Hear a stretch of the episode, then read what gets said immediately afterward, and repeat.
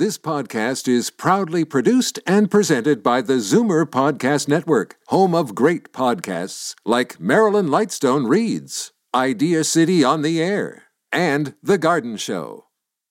You're listening to the Zoomer Week in Review, brought to you by CARP, a new vision of aging. Support CARP with your membership today. Visit carp.ca.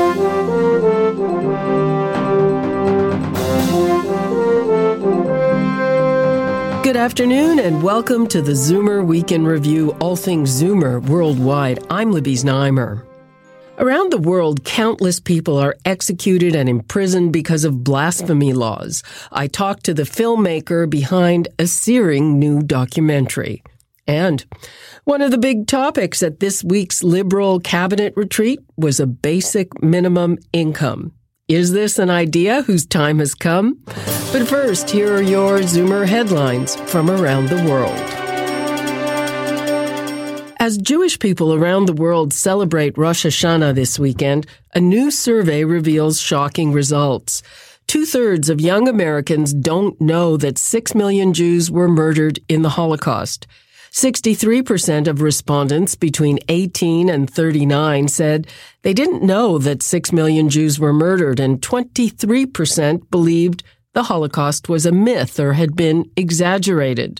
The survey was commissioned by the Conference on Jewish Material Claims Against Germany, and its president, Gideon Taylor, calls the results both shocking and saddening. An alarming new U.S. study finds that a growing number have uncontrolled high blood pressure, more evidence that Americans are losing ground in the fight against heart disease. The study, published this week, finds uncontrolled hypertension increased 10% between 2013 and 2017.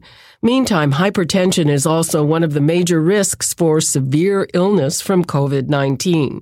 As a result, U.S. health researchers are testing blood thinners on the most seriously ill COVID-19 patients to see if the drugs can help prevent some of the damage caused by the virus. Young adults are living with their parents in record numbers amid the pandemic. In fact, in the U.S., the majority of 18 to 29 year olds live with at least one of their parents. Pew Research says 52% or over 26 million live with mom and dad, surpassing the previous record of 48% in 1940. Lack of income is driving the trend as younger people suffered the biggest financial impact of the pandemic. Some people think Donald Trump's White House is scandalous, but newly revealed letters by the John F. Kennedy Presidential Library show that during his tenure, Americans were very worried about cocktail parties at the White House. Letters from the public include one that warns, liquor dulls the brain and loosens the tongue. Another reads, Quote, I feel humiliation and disgrace over our nation today when we learn of our White House turned into shameful, drunken, all night carousal and dancing.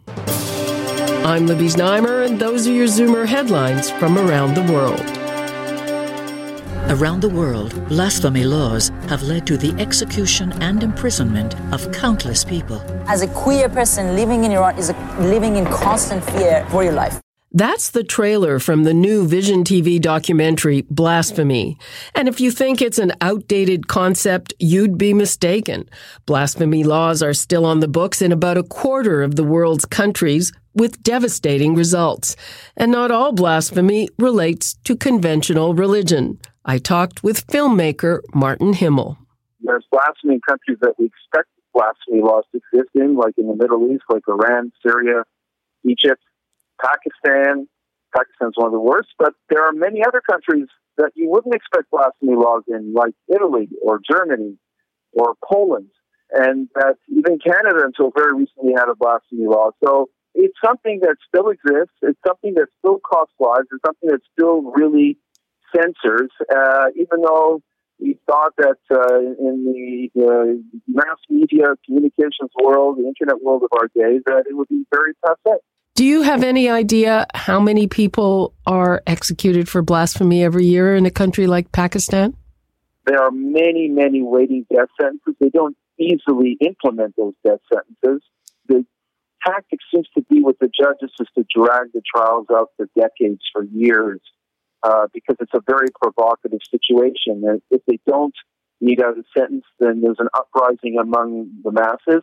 And if they do mete out a sentence, there's trouble with the outside world. So the people remain in limbo for years and years and years. What about Iran? If you insult the prophet or you insult an imam or you insult the religion, the, the, the sentence is death. And in our documentary, we look at two people who are basically under those death threats. Um, in Canada, uh, there's a well-known human rights activist who deals with blasphemy laws. His name is Reverend Majed El Shafie, and we document him trying to save a, uh, an Iranian beauty queen who's uh, stuck in the Philippines, is, threatened with deportation to Iran. Uh, and the Iranians wanted her because they wanted to try her for blasphemy for being a beauty queen and and and being critical of Iran's uh, record on uh, on human rights and women's rights.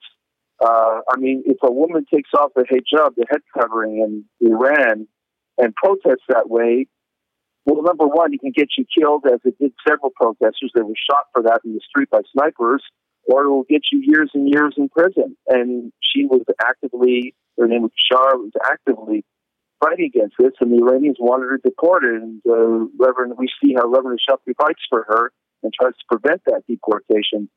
And uh, we also follow the documentary uh, very gifted uh, Iranian uh, rapper, Sadi Sky, who uh, is transgender um, and uh, sees himself as non-binary.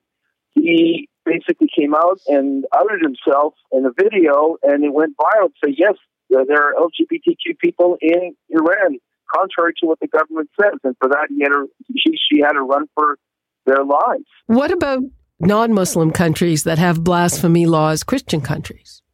Yes, it's very interesting. That Italy, for example, uh, is ranked very high with its blasphemy laws. I mean, technically, Italy is a secular country with secular laws, and that there's a sharp division between religion and state. However, let us not forget that there's a country within Italy, it's called the Vatican, it's the center of the Roman Catholic Church. And uh, uh, while many, most towns are not religious, and most of the times even are critical of the church, there is a very special place for the Catholic Church in Italy and a, line drawn on how far you can be critical. So, um, uh, in our particular documentary, we look at a case where someone did something extremely provocative in their art uh, to uh, come out against the issue of pedophilia in the Catholic Church, and he was charged with blasphemy. And he was on the run was a, he was British, and the police were looking for him, and the, it's a serious charge. You go to prison, or you pay a ten thousand dollar fine, but they couldn't catch him. It's really meant uh, as a safeguard uh, to uh, religious oppression or prejudice against Jews or Muslims. Uh, but there is a very fine line there between legitimate criticism and the issue of religion. In the documentary, you explore certain kinds of political correctness as a form of blasphemy. And you have the examples of some people being banned from Twitter because of their opinions on or taking on transgender uh, or or something like that. Are, are those things really equivalent? Well, they're equivalent in the sense that in, in our time, movements, certain movements have become almost dogmatic, and we, we've seen it. Um, for example, when it comes to transgenders, there's, there's lots of issues that are debatable. Uh, for instance, uh, there's issues where uh, uh with women in sports, where prominent sports people, even members of the LGBTQ community, uh, like Martina Navratilova, a famous tennis player, who, who come out and say that you know you can become um, a transgender woman, uh, but you can't change your genetic makeup, and as a man, you'll always have an advantage. And she was completely, basically, culture canceled. I mean, totally canceled. I remember that. For those remarks. She was a lesbian woman who, who identified herself as such in the 1960s and 1970s. It was a terribly uh, difficult thing to do, and it was an illegal thing to do. And she was a trailblazer. And here, all that is forgotten. She's now basically uh, a TERF, uh, a, a hateful woman who's uh, expressing hate against transgenderism because she would, uh, in some way, question, even in a minimal sense, the true, complete feminist, feminist identity, feminine identity of a transgender. Where does the blasphemy come in? Is if you question it, like Copernicus questioned whether the earth revolves around the sun. That's what he was killed for, for blasphemy. If you question it, then you are a heretic. You are a hateful person, not justified to have a social status. You are cut off from Twitter. You are cut off from social media. And then uh, you can face many, many death threats. And we document uh, an activist like that, Meghan Murphy, gets countless, hundreds of death threats for taking a position like that. In Pakistan, you, you could face execution. In Canada, the chances of you actually being killed, except by some deranged lunatic, are low, but you can face social and professional excommunication, which is bad as well. Martin Himel, thank you so much. Thank you. That was filmmaker Martin Himel. Blasphemy airs on our sister station Vision TV Monday, September 28th at 9 p.m. That's Rogers Channel 60, Bell 1161, and Bell 5 1213. Go to vision.ca for more information. The idea has been around for decades and it's spawned two major experiments over the years. Now there's speculation that a guaranteed basic income is on the Liberal government's agenda, amid reports that it was a major topic at this week's cabinet retreat. Sheila Regehr is chairperson of the Basic Income Canada Network. The Liberal caucus is not alone.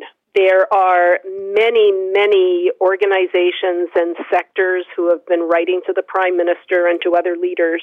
There's a really strong very public push for this now. How does a basic minimum income work? So, a basic income works very much like old age security and the guaranteed income supplement works. We are guaranteed a certain amount of income if we from the government if we don't have enough other income on our own. So a 64 year old for example, on welfare is expected to live on about half of what a senior would get reaching 65. The other end of the age spectrum as well, families with children, they get a form of guaranteed income through Canada Child Benefit. So that those two ends of the age spectrum are sort of covered. But that 18 to 64 year old group is where the gap is, and it again as with seniors, is particularly hard for single people. Take me back. There were a couple of experiments with basic income in the 70s, and, and we had that pilot here in Ontario. Just quickly uh, go over those, please. Right. The Mincome uh, experiment, the, the one that we really focus on, happened in Dauphin, Manitoba as a saturation site. So, what's really important there is that you get to see the community effect of what happened with a basic income. What they found was that women in the days before we had any kind of reasonable maternity benefit were able to stay home a little bit longer with their children. High school students who would have had to leave high school prematurely to help out on farms, this is a rural area, were allowed to finish school with a basic income and you found significant reductions in cost to the healthcare system, reduced um, mental and physical health problems, reduced violence, accidents, injury, and that sort of thing. So you you do see the ripple effects throughout the whole community. What do you say to people who say, well, seniors or people over 65, I don't love the term seniors, they've worked their whole lives and they have earned this, uh, but why should others just get this free money? So the reason is because everybody needs a certain amount of stability and security in society to be able to meet their basic needs so that they can actually participate. So it takes money to make money. And people are very anxious if you can't put food on the table, if you can't put a roof over your head, you're not in a good place to find a job.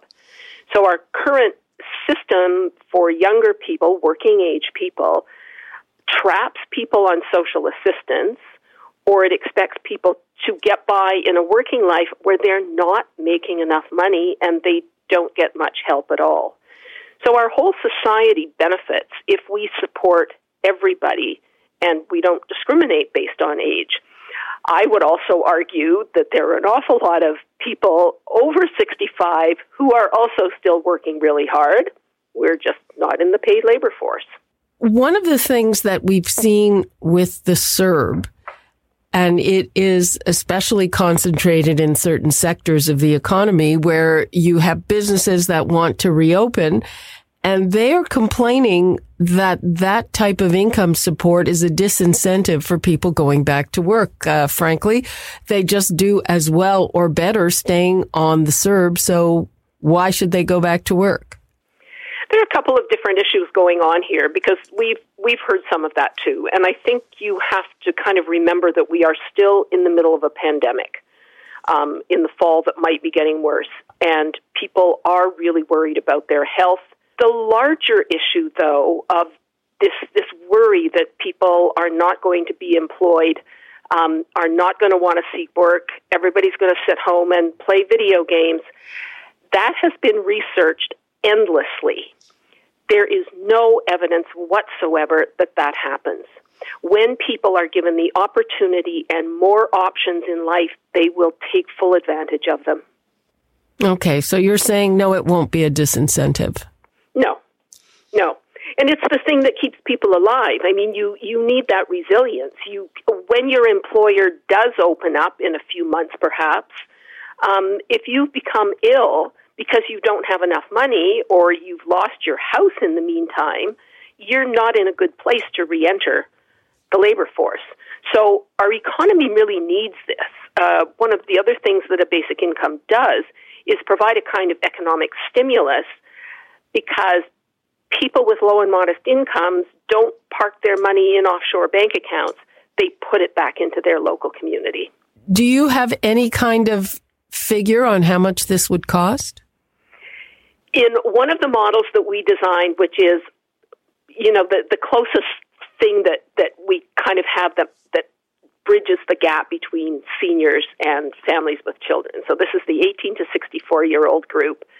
Um, with a model where you get about $22,000 as a single maximum, which is very equivalent to the CERB, and it gradually reduces as your income goes up. That we costed in 2017 would be about $134 billion, and we found $136 billion in the tax transfer system to pay for it. Are you hopeful that this will happen now?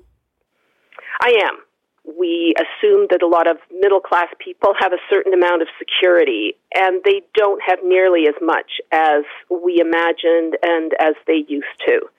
So there's a lot of debt, there's a lot of people who are making good incomes, but as soon as those stop, they don't have a lot to rely on. So all of these holes in our social protection measures, we need to rethink them in terms of the modern economy and how we're living our lives now. What we're looking at in terms of tax fairness measures is those who are generally in upper income brackets where there are income tax breaks that are available only to people with lots of money, where certain things are taxed um, more lightly. So it's uh, make the rich pay. Partly. Partly. Okay. Well, let's be straight about that. Sheila Regehr, thank you so much. Thank you. That was Sheila Regehr of the Basic Income Canada Network. And that brings us to the end of this week's edition of the Zoomer Week in Review. I'm Libby Znaimer. Thanks for joining me today. Be sure to come back next week to stay up to date with all things Zoomer worldwide. Zoomer Week in Review is produced by Zeev Huddy Christine Ross, and Paul Thomas. Technical producer, Justin Eacock. Executive producer, Moses Znaimer. This podcast is proudly produced and presented by the Zoomer Podcast Network, home of great podcasts like Marilyn Lightstone Reads, Idea City on the Air, and The Garden Show.